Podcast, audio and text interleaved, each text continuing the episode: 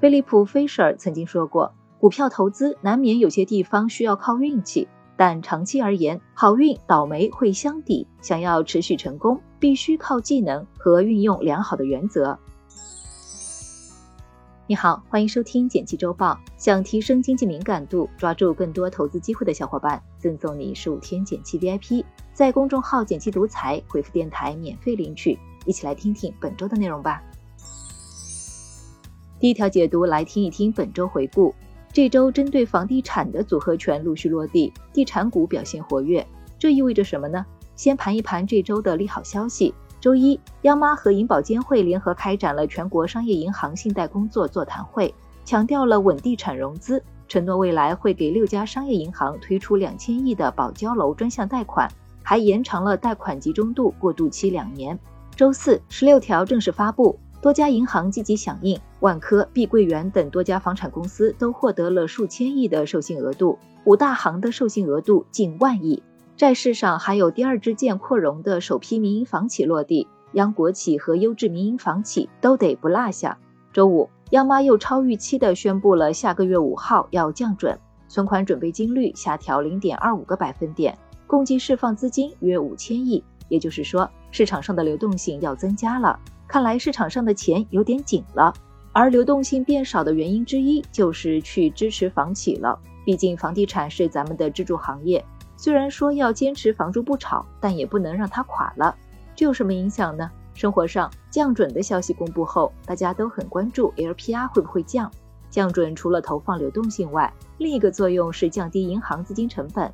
据估计，金融机构每年的资金成本能减少五十六亿元，这会刺激银行放贷。所以，十二月份五年期的 LPR 很可能会下调，我们的房贷下调的几率也就变大了。投资上，随着地产平稳有序的融资，银行股近期也比较活跃。根据华泰证券的观点，在当前市场波动、政策发力加上板块估值较低的背景下，银行板块的防御属性明显。预计之后在政策和产业升级的推动下，银行业绩会有不错的表现。第二条解读来听一听新能源车补贴。前天，比亚迪宣布旗下多款车型要涨价。原因是新能源汽车购置补贴政策要到期了，这意味着什么呢？新能源车购置补贴政策从二零零九年开始试行，到二零一五年才开始全国推广，现在已经施行了十三年了。这些年，补贴政策的门槛越来越高，对于续航里程、能量密度、百公里耗电量等标准越来越严格，补贴力度也逐渐降低。十三年之前，纯电动车补贴六万元。今年最大的补贴额度只有一点二六万元了，也不难看出要到期的苗头。但这也促进了新能源汽车向高端化不断升级。由于补贴年底到期，大家最关心的问题是跨年交付的车怎么办？有些今年买的，明年才能拿到车，这一部分仍会按二零二二年的补贴标准，车企会给用户退差额。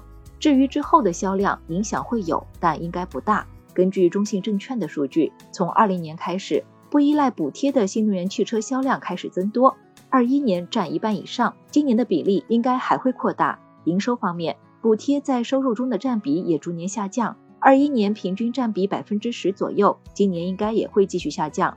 比如上汽集团的占比只有百分之五左右，而且虽然购置补贴没有了，但购置税减免政策又续了一年。以发票价为二十万元的新能源车为例，可以免征购置税一点七七万元，也不少。这有什么影响呢？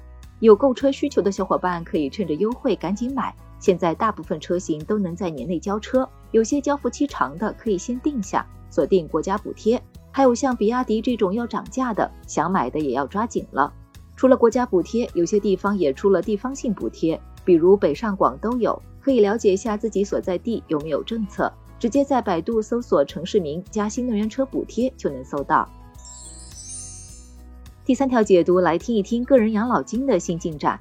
千呼万唤的个人养老金制度总算要落地了。昨天，人社部宣布，在北京、上海、成都等三十六个城市开展个人养老金试点，小伙伴们可以开户尝鲜了。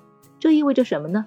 个人养老金就是让大家开个超长期的个人养老账户，自愿多攒一笔钱作为补充养老金，可以买理财、保险、基金，直到退休了再领取。账户的盈亏虽然是风险自担。不过，为了让大家重视自己的养老生活，国家特地设置了税收优惠。简单来说，如果你年收入的税率档位在百分之三以上，那么比起用税后资金定投，在账户里投资更划算。从四月份开始，国家就一直做顶层设计，在陆续完成银行、社保、税收的系统对接后，现在我们总算能见一见庐山真面目了。在试点城市参加社保的小伙伴，可以通过全国统一线上服务入口，或者在指定的商业银行开立个人养老金账户。首批银行有二十三家，像是工农中建交、兴业、招行都能开户。拿招行举个例子。在宣传页点击个人养老金后，选择立即体验，跟着流程就可以完成开户步骤。不过目前账户里面还是空的，想买产品的话得等到下周一，届时就可以买基金了。值得一提的是，每个人只能开立一个个人养老金账户，所以银行们也用发福利的方式吸引大家。我在招行就薅到了十几块的红包，这有什么影响呢？与此同时，个税 APP 也完成了改造，增加个人养老金扣除信息的填报。意味着今年我们就可以享受到税收优惠了。目前只有试点地区的小伙伴能尝鲜，相信不久之后就会推广到全国。随着个人养老金的脚步越来越近，你会不会参与呢？会买什么产品？欢迎在评论区聊一聊。来看其他值得关心的事儿，险资出手举牌工行。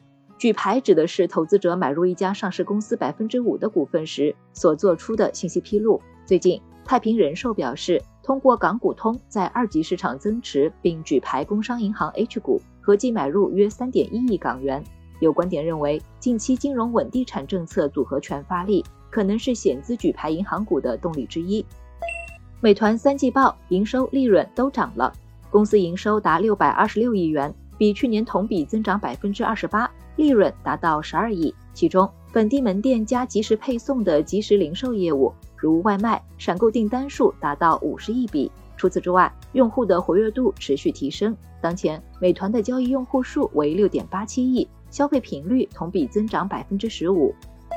互动平台幺蛾子多，交易所的互动平台是上市公司与投资者交流信息的地方。昨天，一年涨了三倍的大牛股中天科技跌停，起因是十月份投资者在互动平台问公司是否会将最值钱的海底光缆业务分拆上市。公司董秘当时回复说没有计划，结果这两天却突然宣布要分拆子公司，并增发股份，前后出尔反尔，导致股价大跌。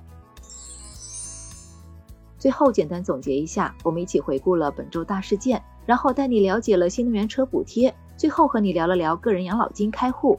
感谢收听简七周报，喜欢本期内容的话，欢迎分享给朋友免费收听。最后推荐一篇精选的晚上聊财经。股神看上台积电，半导体的投资机会来了，欢迎点击文字区链接收看。周末愉快，周一见哦。